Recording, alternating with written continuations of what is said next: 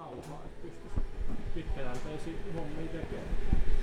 Ja- Onko joku tilaa jotain? Niin aivan. Sitten se pitää katkaista se tilauksen mahdollisuus. Niin, mulla on niinku 50 ideaa eri, erilaisiin juttuihin, mitä pitäisi tehdä. Onko sulla jotain niinku usein toistuvia lähes vakiotilaajia vai vaihteleeko se koko ajan? No mä oon nyt tehnyt kolumneja viimeiset neljä vuotta pidempäänkin. Imagelle. En mä sinne ole kirjoittanut Eikö siinä, kolumnia koskaan, mutta tota, muutama eri paikkaa. missä lehdessä susta on ollut sellainen mustavalkoinen kuvitettu kolumnistikuva? Tulee hämärästi mieleen joku semmonen. Joo. Se on, se on se kolumnihomma on vähän kuluttavaa. Joo. Ja sitten se on sellainen kirjailijoiden tota, kohtalo. Niin. Ainoa tapa saada säännöllisiä tuloja edes vähän. Se on kyllä, niin, tota, onko sulla semmoista listaa valmiina asioista, josta sä tiedät, että mun sisällä on kolumni tästä aiheesta? Joo, mä laitan niitä koko ajan muistikirjoja Joo. tonne, mutta sitten mä, mä en kuitenkaan käytä niitä. Tai sitten kaivan sieltä jonkun ja, ja rupeen tekemään sen pohjalta, sitten se niinku alkaa kuihtua ja kutistua ja käpertyä, että mä sen menemään. Mulla on ihan samanlainen fiilis noiden ohjelmaideoiden kanssa. Joo. Et niinku, et aina just ennen ohjelmaa syntyy, että hei tästä saisi hyvän. Tai viikonloppuna, mulla on aina keskiviikkona siihen syntyy sellainen sykli, että keskiviikoksi pitää olla aina ohjelma ja vielä. Niin. Joo. Ja niin kuin, nyt mä oikeastaan ollut silleen, että maanantaiksi viimeistään pitää olla. Pari kertaa mä oon lukinut ohjelman aiheen vasta tiistaina, että sit se alkaa mennä kuumottavaksi, jos soittelee ihmisille. Niin, niin, Mutta sitten. Mulla on kännykässä lista. Mä tiedän, että jossain mun sisällä on tästä aiheesta kokonainen ohjelma, koska mä oon joskus miettinyt sen läpi. Mutta sitten se on niin kiinni siinä ajassa. Jos sä yrität palata siihen myöhemmin, niin ei se välttämättä toimi Joo. sillä vai. Joo, saattaa ehkä muistaa ne jotkut järkeilyt ja argumentit, Mm. mutta ei muista, niin kuin, että mikä siinä oli pointtina, mihin se liittyy. Mm. Ja niin kuin, mitä, mitä järkeä siinä oli. Ja toi on yksi, mitä on joutunut harjoittelemaan, että oppisi tekemään omia muistiinpanoja niin, että saa niistä myöhemmin niin kuin emotionaalisesti kiinni. Joo, joo, siis pitäisi laittaa niin semmoisia lähteitä ja viitteitä näkyviin, että mistä tää syntyy. Kuinka monta vuotta sä oot ollut niin kuin vapaa toimittaja, kirjoittaja, näppäin Vaikka, vaikka kuinka pitkään siis varmaan olisi nyt ainakin kymmenen vuotta, vähän ylikin varmaan. Kuinka paljon siitä on suunnilleen jakautunut niin omien projektien ja tilausprojektien kesken? Ja sitten tulee käännöstyöt, joita on vähän Mm. vaikea määritellä siltä kannalta. Että ne on sekä että. Niin, useimmiten ne on tota, oma, omaa keksintöä, mutta sitten on siellä joukossa myös tilaustöitä puhtaasti, jotka kustantaa. Englanti, Suomi. Niin ja Ranska, Suomi. Okei. Okay. Mutta varsinkin ne Ranska-käännökset on ollut puhtaasti oman arvastuneisuuden niin kuin hedelmiä. Mitä muuta sä harrastat kuin snitsiä, morriseita ja lihan vihaamista? Valokuvaamista. Okei. Se on yhä enemmän vie mun niinku, tota, ajatuksia ja aikaa. Millaisella kameralla? Kaikilla vanhoilla ja huonoilla kameroilla. Mä just myin vähän aikaa sitten mun semmosen Fuji GV690 6 x 9 Okei. Kutsutaan Texas leikaksi. Joo, mä taidan tietää sen. Taitaa olla just se. Kiinteä linssi Joo. se on ihan sairaan kiva kamera. Kuvasin melkein 10 vuotta semmonen Kontaxin T3, joka on japanilainen titaanirunkoinen pokkari. Aha, se on haluttu kamera. Joo, ja tota, sain sen aikoinaan Japanista hankittua aika järkevää hintaa. Ja siis mä kuvasin sillä melkein 10 vuotta. Mä tein aika paljon niin kuin. Töitäkin, tai siis silleen niin kuin pienlehtiä. Ja Joo. mulla oli sellainen espanjalainen sisustuslehti Apartamento, johon mä joskus haaveilin pääseväni valokuvaamaan. Sitten mä sain valokuvata Vuokko Nurmesniemen kodin siihen. Sitten kaikki tavoitteet valokuvaajana kaatu. Sitten Okei. mä vielä kuvasin muutaman vuoden sillä jättikameralla. Ja sitten toi niinku nega ja skan, mä en ikinä ollut tyytyväinen siihen tasoon, millä mä sain skannattua kuvat, ne ei tullut yhtä kauniina Skannaaminen ne. on aivan hirveetä. Se on niinku maailman turhauttavin Ja siinä asia. tippuu niin paljon asioita välistä. Joo, ja sit tuloksena on digikuva. Niin, niin, nimenomaan. Vaikka se onnistuisi hyvinkin, niin sitten parasta mitä voi saada on niinku kohtuu hyvä digikuva. Ja vaikka nykyään pääsis vedostamaankin, niin se on silti digitulosta eikä mikään vedossa. Tai niin harvoin enää kukaan pääsee Joo. tekemään oikeita värivedoksia. No noin valokuvan taiteilijat sitä tekee. Niin, Itse asiassa mä teen sitä, mulla on kylpyhuone pimiö himassa. mustavalkuva. Mä teen se myös väriin, Okei. mutta on sitten rajoitteet siis Mm. koon ja muutenkin. Siis materiaalit ja kemia tosi verran hankala saada aika kalliita. Että mm. vaikka olisi aikaakin sinne pimiöön mennä, niin ei sitä niin hirveästi tule tehtyä siltä.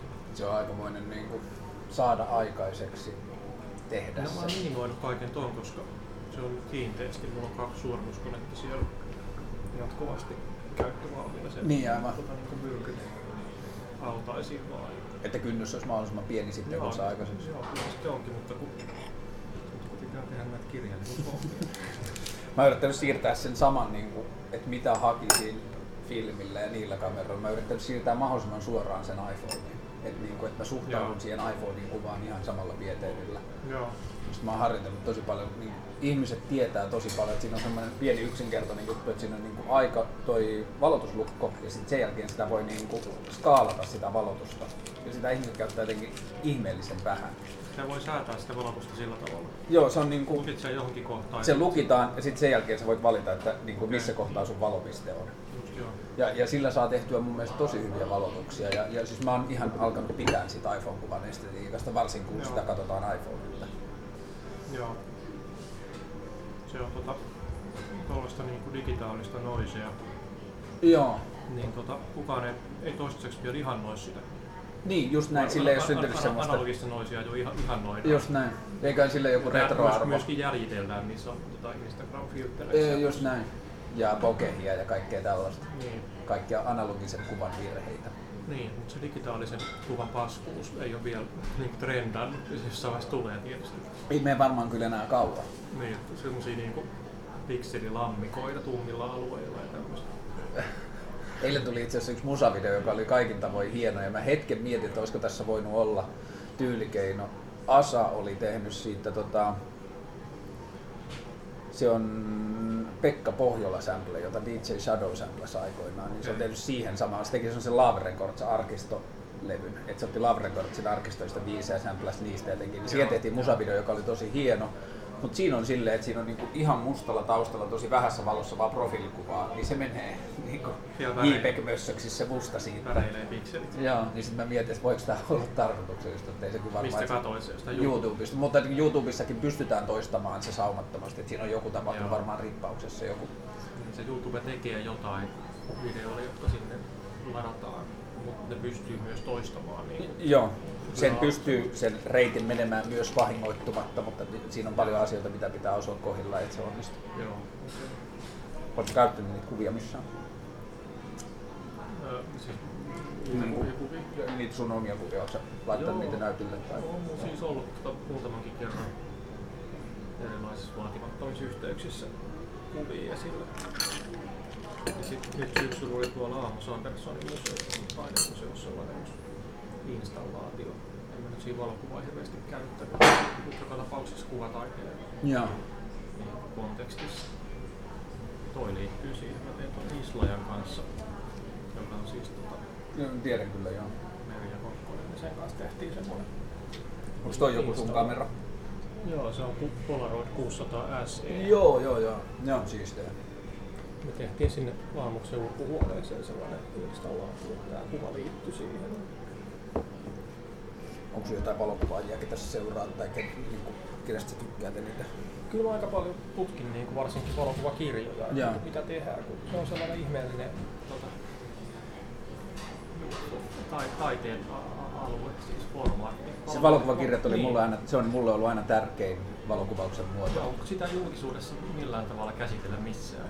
Mä käytin kuusi, seitsemän vuotta kaiken rahan, mitä mä mistään sain valokuvakirjoihin. Okei, Nyt mulla on semmonen ehkä sadan valokuvakirjan. Ja mä oon perustanut aikoinaan semmosen Kaarlen valokuvakirjasto. Että niitä saa lainata niitä kirjoja. Mä voin ottaa sulle kuvan siitä hyllystä, jos kiinnostaa, niin mä voin tuoda lainaa. Mä oon niinku amerikkalaisia, niinku sille, että Eggleston on toisessa päässä ja sitten toisessa päässä on Alex Sott, jos Okei. tiedät. Niin vähän niinku En tiedä. kaikkea sit välistä. Se Alex Sott on semmonen, joka kuvaa tota 10 kertaa 12 tuumaiselle negalle. Okei. Semmosia niinku, silleen, että se voisi ottaa kuvan tästä keltaisen ja vihreän ja sitten tuon sinisen taulun väli, niin kuin tuosta yhteydestä. Abstrakteja so- sommitelmia. E- Ei, ne on aika dokumentaarisia, mutta ne saattaa olla, että se näkee niin kuin kauneutta siinä, että tämä oli erään suomalaisen kahvilan nurkka, jossa mä Joo. kuulin tämän tarinan ja sitten siinä on niin kuin se. Mutta ne on silleen, että se yhden kuvan ottaminen ottaa puoli tuntia. Ja se kuva saattaa olla välillä, siis välillä on ihan superkauniita maisemakuvia, mutta välillä saa, saattaa olla lähes naurettava yksityiskohta, ja mietit, että se on puoli tuntia nähnyt niin kuin vaivaa, että se on halunnut Joo. tallentaa tämän. Minkälainen kamera siinä on se? Se on semmoinen palkkikamera, semmoinen tota, se on- pidikin on ton kokoinen, A4 isompi. Se, se ei ole kuitenkaan sama 8 kertaa 10 tuumaa. Siis se on samalla, mutta nyt mä, kun mä mietin tarkemmin, mun mielestä se on 10-12. tuumaa. Niin. Ootas. No siis en mä tiedä tarkkaan, hän on paljon noita Joo. Mutta se saattaa olla myös 8 kertaa 10, koska vi, se, paljon mulla on kavereita, jotka kuvaa sillä 5 kertaa neljällä. Niin se on se tavallisen Joo. tosi kiinnostavia. Joo, mutta mulla on niinku, mulla on ihan hyvä valokuvakirjakokoelma kyllä. Mä käytin kaiken aikani niinku tuohon valokuvakirjojen ja sen koko kulttuuriopiskeluun. Mä löysin niinku ison porukan valokuvaajia, jolle merkittävintä olikin se kirja eikä se näyttely. Joo, siis se on, se on, tota, niinku, se on vähän sellainen tuntematon asia Mm. mm. suomalaisessa niin kuvataidessa kenessäkin. Että taidelehtiä ja arvostelee valokuvakirjoja. Ja kuitenkin tehdään siis suomalaiset valokuvataiteilijat tekee niin suomalaisen rahalla saksalaisille kustantajille Mm. valokuvakirjoja. Mm. Se on ihan järjetöntä. Tästä syystä ei se, niinku se, se tota, TV tai Kanch niin lähde suomalaisiin lehtiin esimerkiksi arvostelukappaleita. Niin, just näin. Se on sen valokuvaajan tehtävä niin kuin henkilökohtaisesti mennä sinne ulos kirja. Et, et sillä olisi mitään toivoa saada sitä esille. Ja tota, näin ei koskaan tapahdu. Ja tota, ei ole mitään mediaa, jos se käsittelisi valokuvakirjaa. Tutustu siihen Alex Sothiin, koska siis se on Alec, A-L-E-C. Alex Sot, se on semmonen nyt ehkä Miten se, onko se SOT? vai- SOTH, Joo. noin nelivitoinen, 50 amerikkalainen tyyppi. Ja se on puhunut niin paljon ja vahvasti siitä kirjasta mediana, että sen Joo. ympärille on syntynyt vähän niin kuin kulttuuri siitä ja se on tosi Joo. usein paneelikeskusteluissa ja muuta. Ja sitten löytyy tosi hyviä haastatteluja netistä. Ja se on kyllä yksittäinen valokuvaaja, joka eniten vaikutti omaan tekemiseen kaikkien noiden vuosien aikana. Joo. Ja, ja, ja, se tulee niinku sieltä, niinku, mun mielestä siellä on selkeä polku niinku Robert Frank ja äh, just William Eggleston ja, ja, ja mä en tiedä, tiedätkö semmoinen kuin John Gossage. John Gossa. Se on niinku, se, mikä on ollut itselle tosi jännä tajuta, vaikka valokuva, kirja, kulttuuri tuntuisi, että se on aika pieni segmentti, Joo, niin joo. siihenkin pystyy menemään tosi syvälle eri kulmista ilman, että hirveästi syntyy overlappia. Mulle se on ollut aina tosi dokumentaarinen, tosi hyvin käsitelty ja niin kuin realistisesti, tai niin kuin hyvin ja huolella skannattu niin kuin sellainen dokumentaarinen jälki, jota mä oon etsinyt koko ajan. Joo. Ryan McGinley on semmoinen, tiedätkö sitä? En tiedä. Mulla, mulla on sellainen, sellainen tota, miten sanois, hajanainen Joo. valokuvan tuntemus. Se McGinley mun pitää näyttää sulle, se on New Yorkilainen nuori Himmel Morrison ja Smiths-fani. Se on kuvannut niillekin jonkun verran. Ja se kuvaa semmoisia, tota, se lähtee neljäksi kuudeksi viikoksi kesällä, ajaa yleensä New Yorkista San Francisco, niillä on 12 pakettiautoa ja sääntö on, että kukaan ei saa, kellään ei saa olla vaatteet päällä sen reissun aikana. Sinne menee siis niin kuin maailman kauneimpiin amerikkalaisiin luonnonpuistoihin ja muihin ja se kuvaa filmille ja se listattiin joskus, että yhtä julkaistua kohti on otettu keskimäärin 1600 ruutua. Ja siis se on ihan sairasta silleen, että se, se saattaa ottaa niinku, siis se oli kymmeniä tuhansia rullia filmiä, mitä ne niinku käy läpi, kun ne palaa siitä reissulta. Ja, ja siis silloin nyt syntynyt semmoinen niin avustajien armeija. Mä oon kaksi kertaa nähnyt sen niin kuin sattumalta sattunut olemaan New Yorkissa samaan aikaan, kun silloin on ollut gallerianäyttelyt. Ja Okei. se vaan siis se paljous, miten paljon se kuvaa, niin se tuottaa sellaisia ruutuja, että niitä ei voi suunnitella eikä niitä voi tehdä, ne ainoastaan voi sattua. Okei. Ja se on siis ihan suunnattoman kaunis. Sä voit laittaa mulle jotain. Joo, ja, ja mulla, siis niinku, ne kirjat on, niinku, mä kerran kaksi kuukaudessa istun olkkaria tai kupin teet ja niinku selaan Joo. yhden kirjan läpi, mutta ne on vähän liian vähällä käytetty. Nyt yksi opiskelija otti yhteyttä, että hei, mä kuulin, että sulla on tota, tällainen valokuvakirjasto, että mä oon valmistelemassa niin tota, gradua, että saanko tulla viettämään hetken. Joo, joo. Mä oon itse pikkuhiljaa yrittänyt keräillä kaikki, kaikki tota Polaroid aiheellisia valokuvakirjoja. Joo. Niitäkin on niin aika lailla tehty. Tota siis, kun ne on usein sellaista niin kuin jämämateriaalia, Mm. mm. valokuvaajien koe, koe tota, ruutuja ja, ja sellaista niin kuin V-kavaa. Mm. Niistä kiinnostavia, varsinkin nyt kun Polaroidille lausutaan jäähyväisiä. Niin tota. Sitten on kaikki sellaisia mielenkiintoisia, yksi sellainen italialainen se Ferrari suunnittelija, Joo. se tota, Carlo Monlino, niin sillä oli laaja Polaroid-kokoelma. Kamerakokoelma vai Ei, kuvakokoelma? Kuvia. Joo. Se oli siis tota, niin, ku- kuvannut naisia, siis e- erottisia kuvia, sellaisia glamour-erottisia, hirveät määrät. Ja se, se oli tehnyt ne himassaan ilman mitään niin kuin, ajatusta, että se laittaisi niitä esille. Mm. Tai siis on oma, oman niin fetisismin merkissä. Se on hirveä kokoelma näitä kuvia. Ja sitten ne, ne on nyt julkaistu sellaisena kirjana, Karlo Molletta Polaroidissa. Wow. Se, se mun puuttuu vielä, mutta se on seuraava hankinta. Yksi mun tuttava oli tota, suomalainen kuvataiteilija. Se teki Suomen näyttelyn siitä melkein 10 vuotta sitten, mutta se oli Virossa ää, vaihdossa, niin se oli löytänyt jonkun talon, kerrostalon jätelavalta jonkun miehen, kuolleen miehen jäämistön, jossa oli iso pino valokuvia, jossa tämä mies oli valokuvannut itseään naisten sukkaluisuissa. On ihan mahtavaa materiaalia. Ja sitten se oli niitä sitten skannannut ja kehystänyt semmoisiin hienoihin kehyksiin. Niissä ei missään näkynyt naamat. Et niissä niinku Siis yksityisissä... se, o- oliko se niinku rajannut ne pois vai sitä ei näkynyt jossain kuvissa? Niissä kuvissa ei näkynyt. Joo. Et se tyyppi oli muistaakseni ottanut peilin kautta itsestään niitä kuvia, joissa oli vaan ne jalat sukka okay. joo. No miten sä suhtaudut, jos niinku... Vi, äh, onks tossa lukenut numero? Ei. Nämä on itse asiassa siellä Taamoksen tota, näyttelyn seinällä. Ah, okei. Tota, ajattelin ottaa tota talteen äh, ton niinku, tota, tarrat. Joo.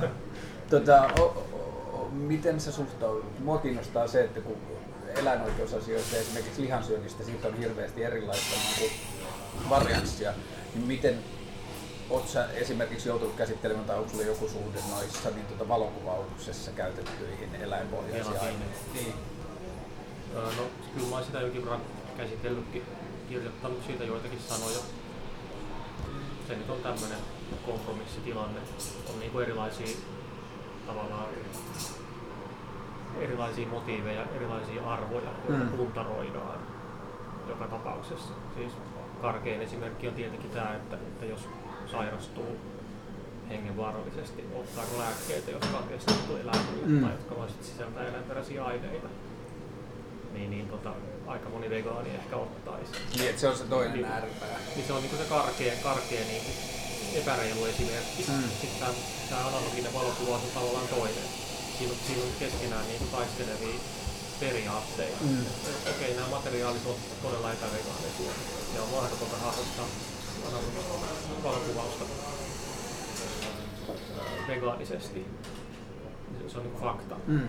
Nyt pitää äh, to- todeta, että, että on, onko tärkeämpää, että me säilyy jotenkin puhtaana ja, ja tota, niin, säilytän maineeni vegaanina. Onko se tärkeämpää kuin se, että mä pidän yllä tällaista tota, vuosisataista traditiota ja, ja tota, luon kauneutta ja saavutan niillä ehkä itselleni jotakin onnistumisen elämyksiä ja, ja tota merkityksellisyyden tunnetta ja tämmöistä. Ja, ja pidän yllä mielenkiintoa elämää ja ulkomaailmaa kohtaan. Niin. Onko tämä niin kuin, vähemmän tärkeää kuin se, että et, et mä en tota, tue tätä epävegaanista teollisuuden alaa? Ja sitten siihen yksi, yksi sellainen lisäargumentti on tietenkin se, että, että se on nykyään marginaalista. Ja filmivalokuvasta kieltäytyminen silloin, kun se oli miljardibisnes, niin oli vähän eri asia kuin, kuin nykyään. Ei paljon, mutta kuitenkin siinä on ero. Mm. Että täytyy ymmärtää, mi- minkälaisen niin instanssin kanssa neuvottelee. On niin kuin, tota, pi- pikkubisnes nykyään alakulttuuria. Noissa, niin kun, kun sä luettelit noita asioita, joilla sitä joutuu punnitsemaan, niin kuuluuko itseilmaisu niihin myös? se, se joo, joo nimenomaan. Ja, ja tota, merkityksellisen toiminnan hakeminen. Mm. Mutta tämä on tietysti jatkuvassa niin kuin, jatkuva neuvottelutilanne, ei sitä voi niin kuin lopullisesti päättää. Et saattaa olla, että ensi viikolla mua alkaa liikaa ahdistaa Mm. Se filmimateriaali, jos on siitä liivotetta.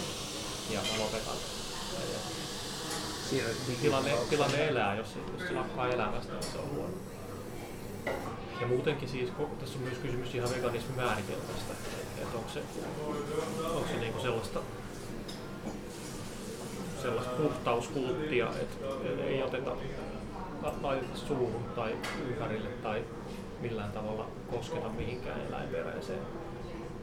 Siis tämä niinku vanhojen nahkakenkien Niin, just ne. kysymys li- liittyy tähän vai, vai onko se poliittista toimintaa, jolloin on toissijasta se, että mitä nyt konkreettisesti tekee ja, ja onko, tämä e-koodi eläinperäinen. Ja tässäkin mun mielestä on ihan itsestään selvästi vastattava, että, että se ei ole mitään puhtaana pysymistä tai tämmöistä kult- kulttia, Mm. että tapahtuisi jotain pahaa, jos vahingossa tai jopa tahallaan tota, ajan. niin, niin, ottaa jonkun eläinperäisen asian suuhunsa. Kuinka on niin ollut vegan? Yli 10 vuotta, Mistä se lähti? jotain 13 vuotta. No ei, se, oli, se oli pitkä prosessi. Tietysti mä olin sitä ennen ollut kasvissyöjä vaikka kuinka pitkään. Kuinka kauan? Vuonna 90 mä rupesin. Mikä ikäinen sä oot ollut siltä? Oli silloin 17. Mutta sittenhän siinä oli hyvin pitkä, hyvin pitkä niin kuin aika, jolloin mä, mä tavallaan tiesin, että, että veganismi on se, niin kuin mitä kohti pitää niin kuin suuntautua. Mm. Se on se niin kuin, oikeastaan ainoa mahdollisuus tässä asiassa. Siinä kesti monia vuosia, että mä toteutin sen. Oliko siinä mitään, semmo- otin sen askeleen. oliko siinä mitään semmoista asiaa, joka työnsi sitten sen rajan toiselle ei, puolelle? ei kai, ei kai. Et sit se oli vaan sellainen, että olen valmis. Puhtaasti ajan kulut. Niin. Mm. Sitten mä luulen, että ja tää, tää niin kokemus myös auttaa mua ymmärtämään ihmisiä, joiden on vaikea lopettaa ihan syöntiä. Niin, mikä sulla oli se prosessi? Voisi itselläkään ollut niin kummallakaan kerralla. Silloin kun mä niin vuonna 90 lopetin eläinten syömisen, niin tota ei sekään vielä helppo homma ollut. Ensinnäkään siksi, olin 17-vuotias ja, ja tota, niin vanhempien armoilla. Mm. Ilmoittaa tämmöinen asia. Ja muutenkin va- vahvimpia niin kuin, semmoisia estäviä elementtejä on ollut nimenomaan sosiaaliset tilanteet ja se, mitä muut ihmiset ajattelee. Mitä, mitä tehdä jossain kahvipöydässä. Mm. Mun pikkusisko on kasvissyöjä ja sitten me ollaan siis kasvettu uskonnollisessa yhteydessä lestadiolaisessa perheessä. Joo. Ja vuosia sitten mun pikkusisko oli ollut jossain tota, siis tällaisessa lestadiolaisten rauhanyhdistyksellä. Ja sitten se oli kysynyt joltain, että onko kasvisruokaa jossain tällaisessa ruokatarkoituksessa. Sen Mm. takana oli ollut joku vanhempi naishenkilö, oli, joka oli sanonut vaan, että voi kun me kävisi kaikista tärkeimmäksi. Niin kuin hengellisestä näkökulmasta, että kumpa se kasvissyönti ei kävisi sitä uskontoa tai niin kuin kalliimmaksi. Että se, niin kuin, että se maailmankuvat voi niin kuin mennä noin pienessä tilassa ristiin, että jos on niin kuin ehdottomuutta tolla tavalla, niin mikä tahansa, joka voi niin kuin viitata ehdottomuuteen, niin sitten se koetaan heti konfliktiksi siihen päälle. Joo. Joo.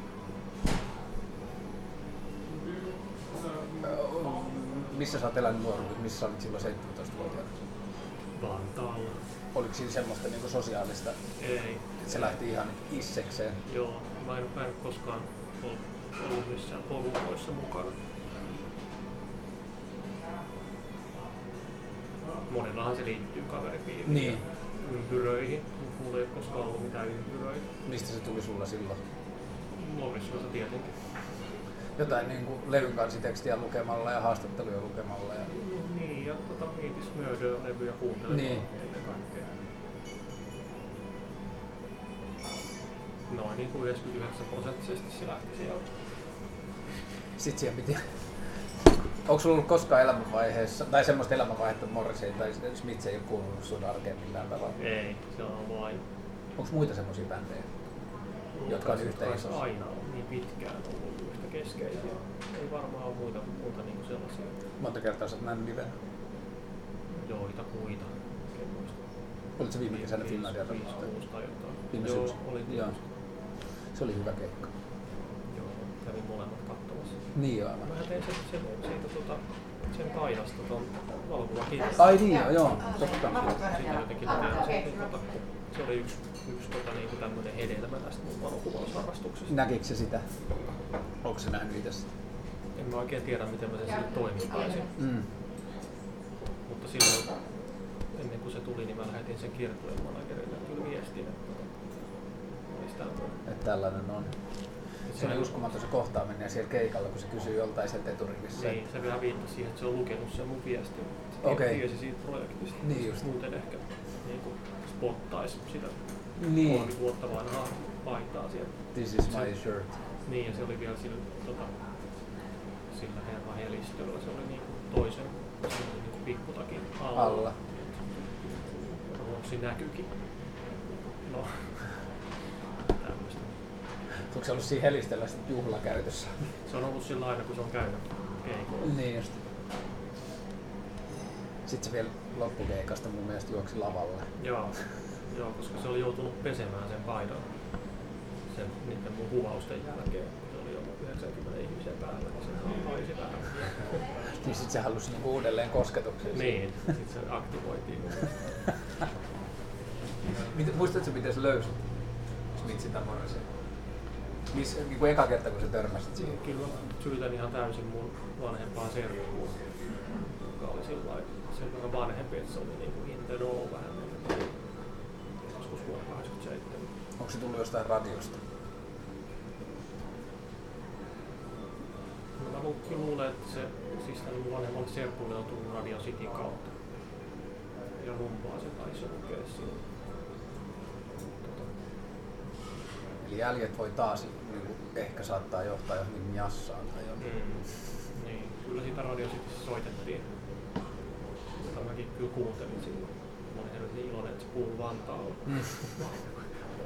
Huonosti, mutta kuitenkin sitä pystyi kuuntelemaan. Mutta 90-luvulla pikkukaupungissa kasvaminen musiikkiin oli paljon helpompaa, koska oli niin kunnianhimoinen radiomafia. Niin, niin joo. Mä kasvoin Torniossa sen niin kuin 90-luvulla. koko 90-luvun, niin silloin radiomafialta tuli niin kuin, varsinkin viikonlopun erikoisohjelmat, kun oli avaruusromoja ja kaikki nämä Leena Lehtolaisuudet ja kaikki tollaset, ja Klaus Fleming ja muut, ja Norppa. Mutta sitten viikollakin oli, niin kuin, muistaakseni kolmesta kuuteen oli apteekki, jossa oli oikeasti niin kuin, uutta ja vaihtoehtoista musiikkia. Joo. Et se skaala oli ihan erilainen, että jos se nyt kuuntelee Yle X, niin sehän on niin kuin Radio Energy, sosiaalidemokraattinen versio. Joo, joo.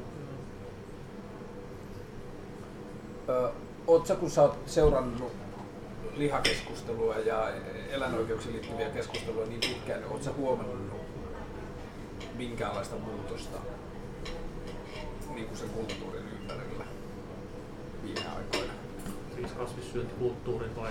Niin, tai lihansyönti, lihansyöntikulttuurin tai lihansyöntikeskustelun. Joo, joo, siis asia on kovassa muutoksessa koko ajan. Siis asiat on muuttunut todella paljon 90-luvun alusta. Ihan, ihan täysin. Siis, ja, ja se mun kiihtyy koko ajan. Mm. Tässä lähestytään jonkinlaista saturaatiopistettä. että Ihmisille kerta kaikkiaan tulee selväksi. Syönti ei ole hyvä homma. Joo, semmoista nyt. Oot sä sitä mieltä, että lihansyönti pitäisi lopettaa kokonaan?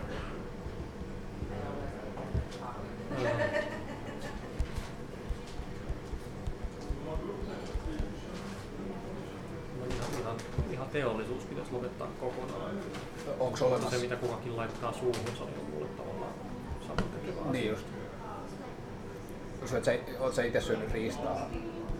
En mä koskaan oikein ymmärtänyt tota, tota argumenttia siis. Se on vähän sellainen, ää, tota, sy- syön vain riistaa ihmiset. Musta tuntuu, että ne ei puhu totta, ne kuitenkin syö kaikkea muuta koko ajan. Ja, ja sitten toinen asia on se, että syömällä sitä riistaa, niin kuitenkin pitää yllä sitä laajempaa lihansyönnin kulttuuria. Niin. jossa niinku eläinten tappaminen syöminen on Onko se sama- periaatteessa ok. Niin kuin tekoturkis myös. No siinä on vähän samoja elementtejä joo. Mutta tota, ehkä se ei ihan vertaudu kuitenkaan. Kuitenkaan, se- no en mä tiedä. Teko, tekoturki on tota, ärsyttävä asia, koska jotta se se pitäisi aina pystyä tunnistamaan teko Niin.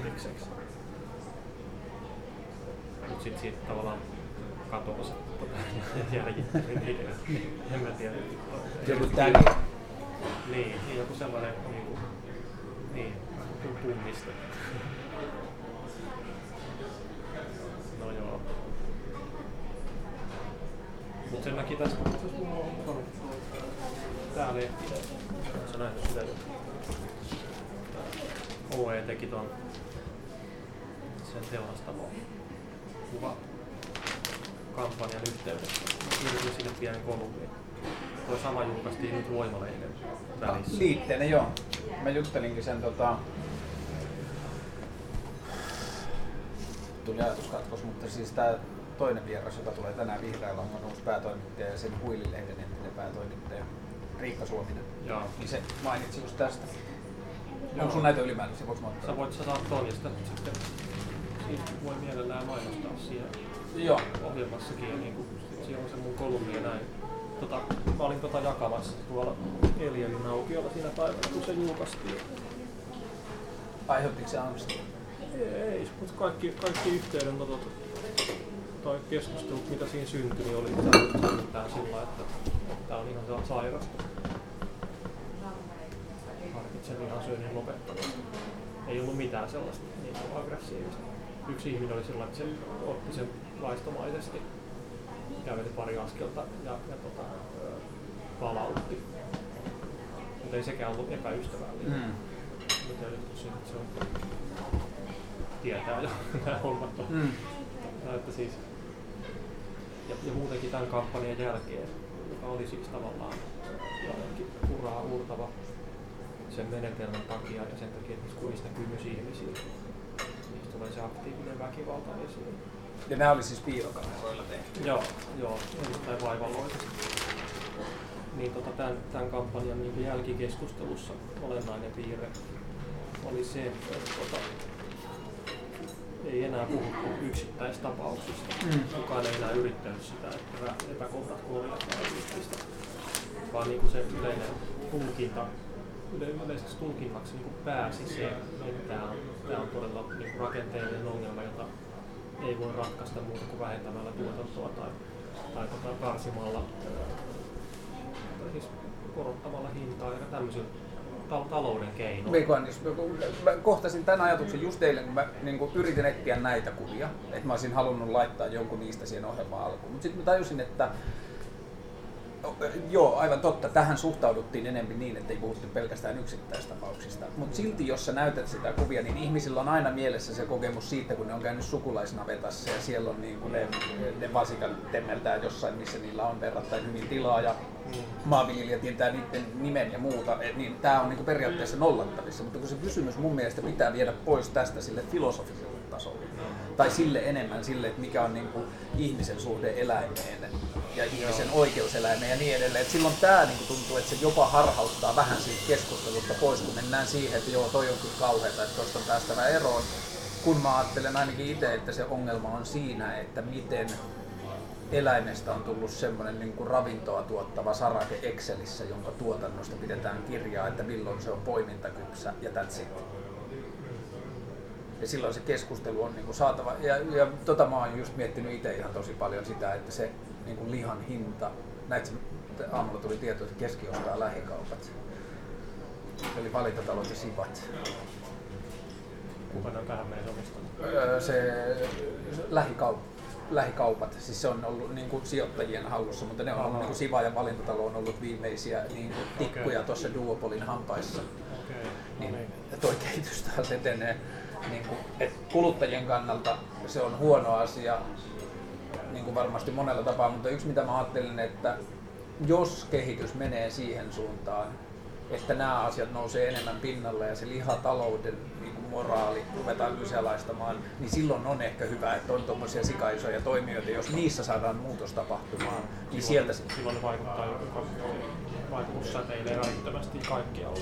mun kaveri tekee, Samuli Karjula tekee sitä semmoista satokausikalenteriprojektia, jossa siis se niin kuin listaa tuotteita, mi- mitkä mihinkin aikaan vuodesta kannattaa syödä ulkomaalaisina tai Joku suomalaisina. tyyppi tulee siihen mun käteen Mä viimeksi kävin tuon Radio vieraan, Se voi hyvin olla Samuli ehkä.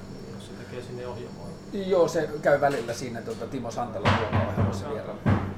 Mä sain sen kalenterin sieltä, että tosi hyvältä. Ja, ja siis se, Samuli on päässyt S-ryhmän kanssa nyt sellaisiin keskusteluihin, että se auttaa S-ryhmää tekemään niiden kasvis- ja vihannesosastoa uusiksi. Okei. Ja ne itse siellä S-ryhmässä näkee, että tämä säästää meiltä rahaa, tämä leikkaa meiltä niinku hävikkiä ja tämä on ilmastollisesti vastuullisempaa, koska niin kauan kun jotenkin kaupat tunkee sitä semmoiseen niin 400 gramman tehopakkaukseen tuotettua jauhelihaa, niin kauan sitä sellaisena ostetaan. Joo. Et kyllä mä uskon, että se muutos pitää lähteä sieltä kaupan hyllystä. Joo, ne on, ne on tyyppejä, jotka tuijottaa numeroita, Just näin. eikä, eikä paljon muuta. Ja sitten niille pitää niinku tulla selväksi se, että nyt nämä numerot on niinku kytköksissä etiikkaan. Just näin, ja niin tämä on mun mielestä ehkä se tietyllä tavalla se, myös sen keskustelun ydin, mistä mä haluaisin, että mihin me tänään päästäisiin. Että, että millä tavalla me voidaan tuoda niin kuin yhteiskuntana tai kuluttajina sitä eettisyyden vaatimusta tai sitä filosofiaa siihen, missä niitä päätöksiä tehdään. Ja, ja, ja että niin kuin, miten esimerkiksi poliitikot pystyisivät vaikuttamaan siihen, koska siis mä en tunne sitä niin hyvin, mutta ilmeisesti se Riikka käsittääkseni tuntee jo aika hyvin, että siellä on kuitenkin tukirakenteita suomalaisessa maataloudessa, jotka pitää aktiivisesti lihan hinnan niin alhaalla kuin se Totta on. kai on, joo, siis se on ihan selvä asia.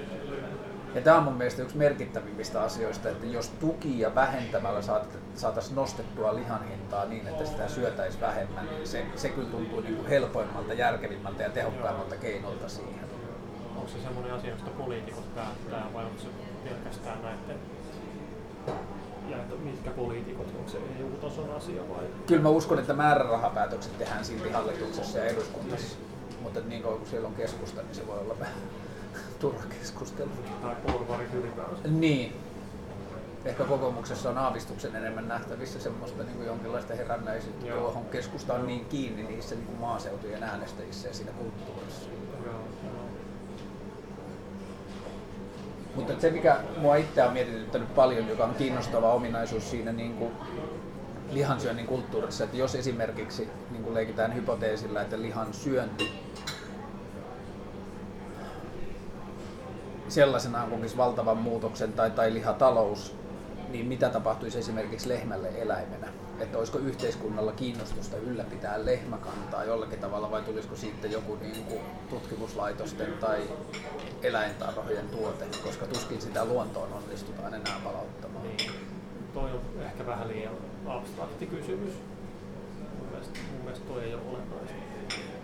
Mun mielestä se on kiinnostava filosofinen kela, että jos se lihansyönti Siis, no, siis se pätee kaikkiin, kaikkiin niin kuin tämmöisiin ikään kuin ihmisen domestikoimalla luomiin lajeihin. niin, ko- kotikoiriin ja käyttö, katoaa tai näin, niin, tota, jos ne vaikka kuolee sukupuuttoon sen takia, niin se ei ole musta murheellista. okei. Mutta, mutta se on niin kuin, jotenkin sellainen niin kuin tieteisfiktiivinen ajatus. Niin, ni- nimenomaan siis se, se on niin kuin pitkälle viety hypoteesi, mutta musta se on kiinnostava kysymys myös, mutta että, niin kuin, että ehkä tämä on just mun pointti, että, että, että, että jos sä esimerkiksi ajattelet sen just noin.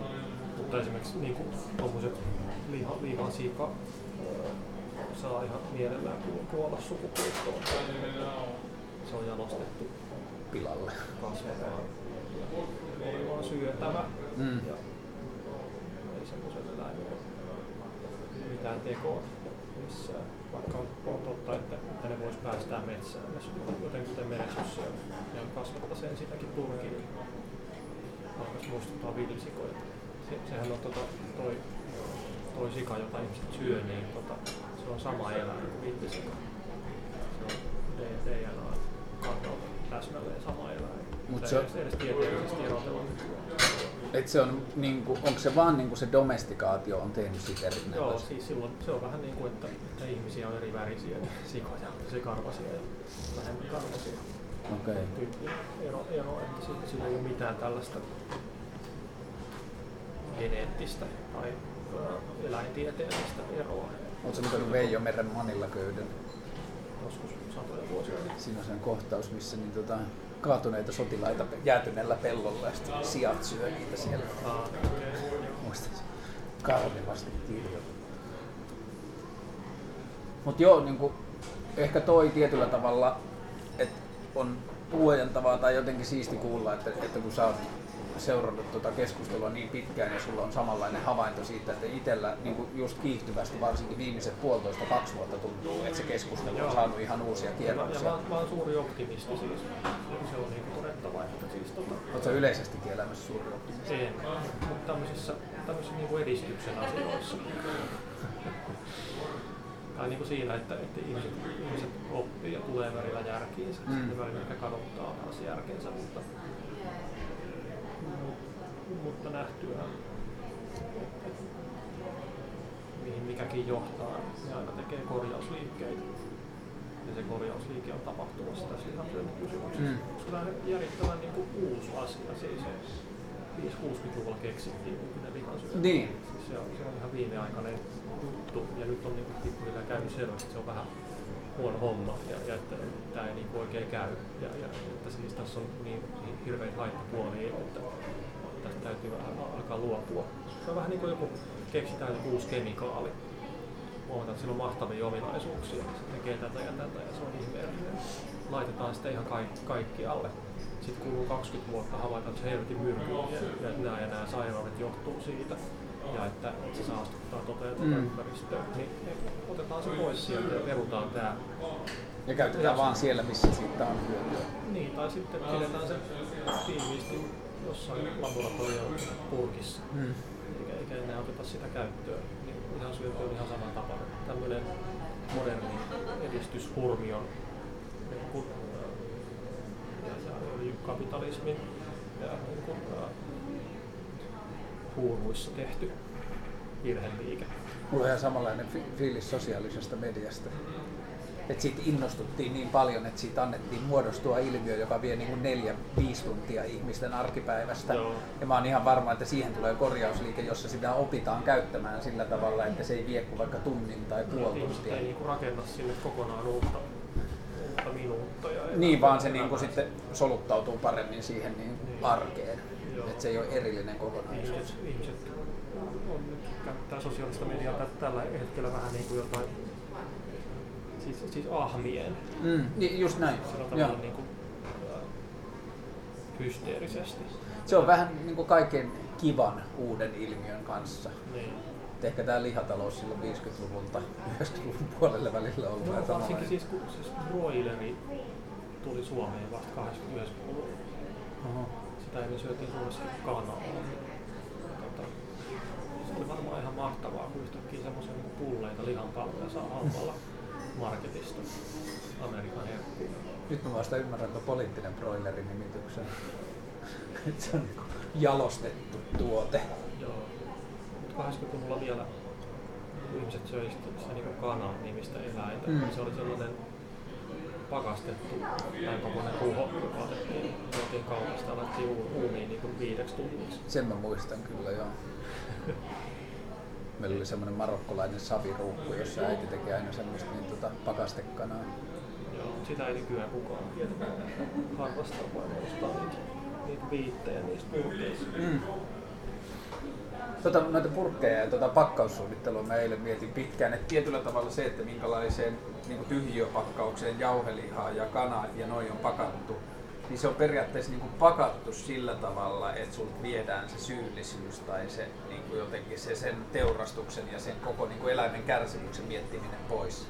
Että se on vähän niin kuin karkkipussi tai sillä tavalla, että se pakataan semmoiseen kompaktiin, että sun ei tarvitse miettiä. Että se on niin kuin steriili, että sun ei tarvitse miettiä mitään sen ta- mi- mitä sen takana on. Niin kuin ennen vanhaa ehkä ne laitettiin sellaisiin muovipapereihin. Niin, ja sitten se otettiin sit tiskiltä. Niin, ja sitten sit ne paperit oli veriset. Niin, just näin. Just näin. Että se otettiin sit tiskiltä ja sit tiskillä oli jo, niin kuin, että sä ehkä näit sitä, että sitä lihaa leikattiin. Ja... Joo, on Niin tälläkin jotain se. merkitystä. Mutta yksi analogia, jota mä oon paljon käyttänyt ja monet muutkin on toi tupakointi. Mm. Poltat sä itse? Mutta, mutta siis 90-luvulla tupakointia ruvettiin rajoittamaan yhtäkkiä todella voimakkaasti ja siis radikaalisti ja nopeasti. Yliopiston päärakennuksen ka- ruokalassa sai polttaa vielä 90-luvun puolivälissa. mikä tuntuu nyt ihan niin absurdilta ajatukselta. Tosta meidän pitää puhua tänään, koska toi luo uskoa siihen, että se muutos on mahdollista. Tämä tapahtuu hiton nopeasti. Nykyään tupakointi on niin kuin moukkamainen ja, ja, tota, ja, ja siis tämmöinen, no siis vähän paheksuttu asia. Mm. Mä nykyään huomaan niin kovassa niin kuin ympäristössä, joka nyt on ehkä semmoinen kuin on. Että, että siis jos on vaikka nyyttikesti tai jotkut tämmöiset, niin ei kukaan tuo lihaa sinne. Mm. Sitä pidetään vähän niin kuin sellaisen nolona. Joo, siis tietyissä piireissä. Joo, kyllä mä ymmärrän. Vaikka ihmiset olisi, siis vaikka, vaikka niin niistä ny, nyyttikesteille tulijoista niin kuin 95 prosenttia olisi lihasyöjiä niin kuin siviilissä. Sitten kun ne tulee niin kuin nyyttäreille, niin tuo niin kuin sipsejä ja, ja tota, noita, ää, mitä ne on niitä pisaratomaatteja. Joo, niin just näin, joo, luomutomaatteja Ei, pisara. joo. eikä, eikä lihapullia ja makkaraa. Onko sun lapsi? on. Mm. Kaksi. Oletko sä syöttänyt niille koskaan? Ne ei ole koskaan syönyt. Tehdään vegaania ja tämmöisiä lakto. Et, niin kuin, että lihaa ei ole syönyt, mutta maitoa ja Joo. kananmunaa.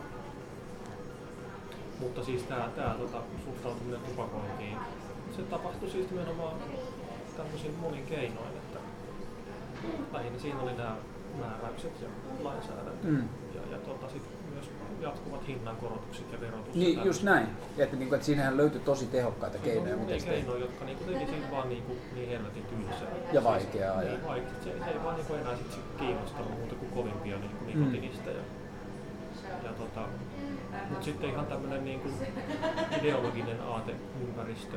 Toinen analogia on nämä homo, homoliitot.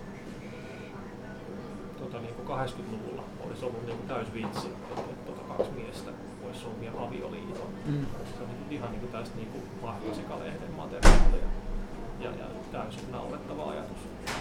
Nykyään se on niinku suur, suurelle osalle kansasta aivan niinku suorastaan niinku ihmetyksen aihe, että miten tämmöistä ei vielä ole. Nimenomaan. Ja yli Nyt- puolelle nytkö, jo. nytkö, vasta tämä niinku tehdään? Eli siinä on tapahtunut ihan täydellinen ajattelutavan muutos ja ideologinen Ja ihan supernopeasti. Tosi nopeasti, siis ihan niinku tässä mun aikuisiana kuluessa. Niin koko ajan, joo, siis jos mäkin on 33, niin musta tuntuu ihan samalta, että mä oon ollut jo aikuinen, kun se muutos on alkanut.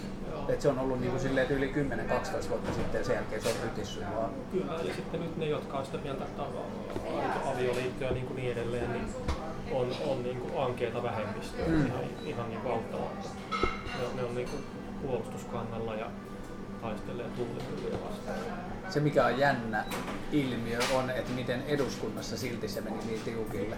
Joo. Koska arkikeskustelussa, ja jos miettii vaikka mediaa ja muuta, no ehkä me ollaan vähän pääkaupunkiseutu kuplassa myös. No se, se, se tietysti pitää siinä mielessä paikkansa, että tota noin, et, et, äh, totta kai eduskunnassa on, on tosiaan edustettuina myös ne, tota, ne toiset. Niin, ja sitten ehkä niinku keski-ikäiset yliedustettuina. joo, joo. Niin, tot, siis joo, siellä on niinku ikäjakauma toinen kuin Mm. Kaduilla. niin, puheessa muuten, että siis se johtuu vaan, vaan siitä ja tämmöistä saman tapasta voi hyvin, hyvin ennustaa lihansyönnin tapauksessa. No noin on kyllä siistit ja uskoa tuottavat esimerkit, varsinkin toi tupakka. Et se on niin ollut semmoinen, että kun, siis voi kuvitella, että kun se keskustelu on lähtenyt, niin se suhtautuminen on ollut ihan samanlainen, että älä koske mun röökiä. Kyllä, Niin kuin, että ihmiset kokee, että jotain heidän henkilökohtaisesta nautinnostaan viedään pois. joo. joo. Ja sitten siihen liittyy tämä terveysjuttu. Tuli tämä laajalti uutisoitu WHO-linjaus, että punainen liha syöpää aiheuttaa Mm. Aine, mikä on siis tie- tiedetty jo kauan sitten. Tai se on syöpäjärjestöjen nettisivulla ollut jo pitkään, Mm. että miten voit välttää syövän, älä syö punaista lihaa. Ja vaikka kuinka pitkään on ollut tämä tieto, mutta siltikään niin punaisesta lihasta ja liha prosessoidusta lihasta ei ole koskaan julkisuudessa kunnolla puhuttu syöpäriskinä tai karsinogeenisena aineena. Kun tuommoinen niin kuin ma- maailman keskeisin terveysalan autoriteetti ikään kuin julistaa sen, sitä on Mm. vähän vaikea enää selittää pois. Oletko nähnyt sen Cowspiracy-dokkarin? Siis minkä dokkari? Cowspiracy, eli niin kuin lehmäsalaliitto. En oo. Se, on se, se löytyy Netflixistä, mutta se on aika siistiä. Mua kiinnostaisi löytää ja mä luulen, että Riikka pystyy auttamaan siinä aika paljon niin kuin suomalaista näkökulmasta siinä, mutta että se ää, lähtee kiertämään luonnonsuojelujärjestöjä ja niin kuin varsinkin ilmastonmuutosta vastaan taistelevia järjestöjä. Ja niin kuin se kiertää niistä, niitä, niitä edustavia ihmisiä ja löytää niin kuin toistuvan patternin siitä, että niin kuin isoimmat merkittävimmät luonnonsuojelun ja ilmastonmuutoksen vastaan taistelevat järjestöt jostain syystä lähes järjestelmällisesti jättää niin kuin lihansyönnin niistä niin kuin kruununpaikoilta pois siitä, että miten siihen ilmastonmuutokseen voidaan vaikuttaa. Vaikka se on yksi tärkeimpiä. Vaikka se on yksi tärkeimpiä. Ja, Ja tämä on muuten mielenkiintoista. Tuossa tota, siis Paavin uusi kiertokirja, joka ilmestyi ke- kesällä, toi Laudato Si, joka siis on helvetin radikaali teksti ja, ja niin kuin mahtava dokumentti, jossa siis propagoidaan voimakkaasti ilmastonmuutosta vastaan taistelevien eh, tekojen puolesta Mm. ja tota, painotetaan, että se on kokonaisvaltainen ongelma ja, ja liittyy ihmiskunnan kohtaloon yleisesti ja se on hirveä synti, mitä ihmiset on tehneet maapallolla viimeisen 200 vuoden aikana. Niin näin, niin tota, siellä ei mainita missään kohdassa lihansyöntiä myöskään. Siinä Paavin tekstissä se, se, se ei, niin kuin, siellä on jopa tämmöisiä, mitä voit tehdä tyyppisiä niin luetteloita. Siellä ei mainita lihansyöntiä. Siinä on joku esto ollut. Joku semmoinen niin sokea piste, että tämä ei nyt vaan kuulu tähän sarjaan. Niin kuin se dokkarin perusteella mulle tulee semmoinen olo, että lihateollisuus ja tietyllä tavalla niin kuin vallitsevasta järjestyksestä hyötyvät tahot on tehnyt kaikkensa sen eteen, että se on puuttunut pois, niin kuin, että se on jätetty pois siitä keskustelusta. Että se huomio on niin hyvin kiinnittynyt fossiilisiin polttoaineisiin ja lentomatkustamiseen ja niin edelleen. Niin, jotka on tällaisia tavallisen ihmisen aika harvoin käyttämiä asioita. Niin, Totta kai ihmiset ajelee niin kuin yksityisautolla paljon ja näin, mutta, mutta sitä ei niin kuin myöskään koeta ongelmana versan kulutus si- siinä mielessä, mutta, mutta jotenkin se lihansyön, lihan, lihansyönnin instituutio on todellakin nauttinut tiettyä suojelua sen niin kuin voimakkaan normaaliuden takia. Se, se, että se on, se on niin no- normaali Mm. asia, että sen kyseenalaistaminen tämmöisissä yhteyksissä, ihmisten syyllistäminen, niin tuntuu vaan kohtuuttomalta tai jot- jotakin niin kuin asiattomalta. Toi on mun mielestä tosi kiinnostavaa, että miten vahva normaali tai epänormaali niin kuin kokemus jostain asioista on estämään muutosta, jos miettii vaikka homoseksuaalisuutta. Joo, Et se, on se et, sama normaaliuden. Niin kuin, et sen piti normalisoitua ensin niin kuin kaiken maailman niin kuin Fab Fiveen ja muiden kautta, että ihmiset tottu edes siihen ajatukseen, että miehillä on Mutta sitten se on, se on myös todettava tässä yhteydessä, että mitä, mitä, mikä tahansa asia voidaan niin kuin normalisoida ajan kuluessa Mm. tai indoktrinaation propagandan keinoin. Mistä tahansa voi tehdä normaalia. Sitten sit kun se on tapahtunut, niin se on mahtava voitto sille, joka asiasta hyötyy. Mm. Koska sen jälkeen se siirtyy etiikan ulottumattomiin, se koko kysymys. Mm. Ja tää, tää on tota, tota siis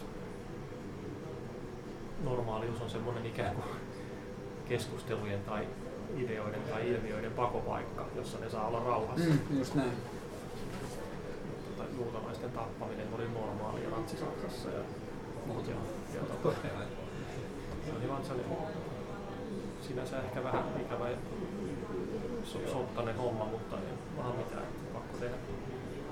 Lihansyönti on siitä hauska esimerkki, että siitä sille ei ole oikein semmoisia niin yksittäisiä hyötyviä taso, tahoja eikä niin kuin bisneksiä, jotka siitä hyötyy suoranaisesti. Että on paljon niin kuin kasvisteollisuuteen liittyviä asioita, mutta nekin on aika hajanaisia, että, niin kuin, että kasvisteollisuus päinvastoin kuin lihateollisuus ei ehkä niin paljon... Se niin ei kuin- ole semmoinen yhtenäinen blokki. Niin, että se ei keskity semmoisiin valtaviin toimijoihin. Niin ja sitten se liittyy, se on ehkä vähän näin, niin kuin näin, että maailmassa tuotetusta soijasta joku 50-60 prosenttia tehdään rehuksi. Mm. Niin, niin soijan viljely palvelee lihateollisuutta tällä hetkellä ja, ja silloin niin kasvissyöjät ja niiden soijan käyttö on ihan niin kuin marginaalinen Mm. asia. Merkitys. Mä en muuten muista sitä prosenttilukua, kuinka suuri osa. Mut so, joo, soija sen, menee, joo. se voi olla jotain 80 luokkaa. Mutta että sama pätee myös viljaan. Joo, siis, Joo. joo. joo, nimenomaan kaikkeen tommoseen öö, niin, vi, viljaan. Oliko se nyt 20 kiloa viljaa menee yhden lehmäkilon Joo, kasvattamiseen? no mä, mä en muista noita ulkoa, mutta Niin kuin jos niitä mainitsee, niin ne, suhteessa. ne kannattaa olla tarkistettu jostain. Joo, mutta ei se ole se pointti. Siinä kuitenkin Ei, voidaan, ei. niin kuin, siitä voidaan puhua just tällä tasolla, että en Joo. ole varma luvuista. Mutta niin kuin ne summat on kuitenkin niin valtavia. Ja se mikä oli mun mielestä kiinnostavaa oli, että mä luin eilen sen, että suomalainen, oliko se niin, että Jenkki syö 125 kiloa lihaa vuodessa, amerikkalainen noin 80 kiloa, mutta haimaalainen noin 28. Joo. Ja esimerkiksi se on mun mielestä hyvä referenssi, koska vaikka thaimaalainen ruoka on laajasti suomalaisille semmoista, mitä ne ymmärtää. Että, niin kuin, että ensimmäinen Mm. kysymys, kun lihasta lähdetään keskustelemaan, on ihmisiltä, että no mitä mä sitten syön. Mm. Ja siinä on mun mielestä, mä mietin eilen, mä olin vaimoni kanssa saunassa ja mietittiin tätä lihansyöntiasiaa, niin mietittiin vaan sitä, että voiko se ollakin niin, että helpoin tapa vähentää lihansyöntiä on lisätä kasvissyöntiä, Mm. eikä faktuaalisesti vähentää lihansyöntiä, että niin tuoda se tarjo vaihtoehto Mm. niin kuin haluttavaksi, että ihminen ei koe niin kuin luopuvansa mistään, No vaan nyt saa tuon kampanjan jälkeen niin kuin Twitterissä ainakin näkyy, näkyy niin kuin tällaisia, että okei, okei, että viesti meni perille, että, että lihansyönti on väärin, mä lopetan sen. Mutta voisitteko te antaa jotain vinkkejä, miten se tapahtuu? Mm. Siis tämmöisiä mä näin, että tota, ihmiset oli sillä että okei, asia ymmärretty.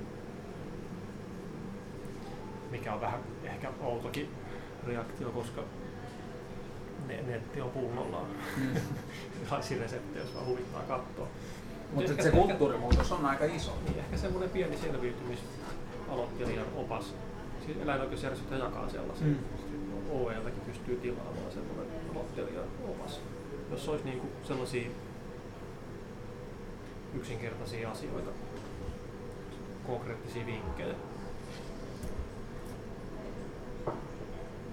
Ehkä ihmiset oikeasti kaipaa semmoisia ja kokee, että se on siitä kiinni. Niin, ja kyllä mä ainakin itse näen sen, että se on, niin kuin, se on sillä tavalla kulttuurin muutos, johon pitää oppia. Joo, joo. mutta sen ei tarvitsisi olla enää niinku sellainen identiteetin muutos, Niin, sellainen just hirveä, näin. hirveä hyppäys, ja että pitää pitkään pi- niinku pohtia ja sitten muuttuu toisenlaiseksi ihmiseksi. Mm. Siitä pitäisi jotenkin päästä eroon siitä ajatuksesta.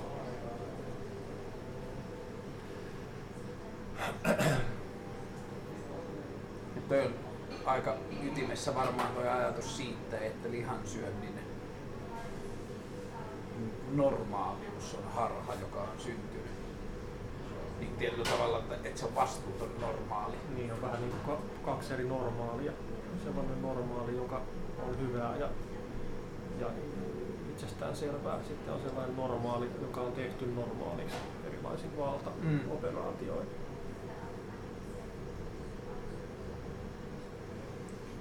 Olisi siisti päästä jossain vaiheessa keskustelemaan Suomessa sellaisten toimijoiden kanssa, joiden tehtävä, tämä Riikka oli eilen katsonut maatalouden noita tukilistauksia, oli muun muassa 28 000 euroa myönnetty li, pihvilihan maineen niin kuin kasvattamiseen. Joo, näitä on jatkuvasti näitä. Tota, Sitten oli 104 000 euroa vuodessa naisten maidonjuonnin lisäämiseen.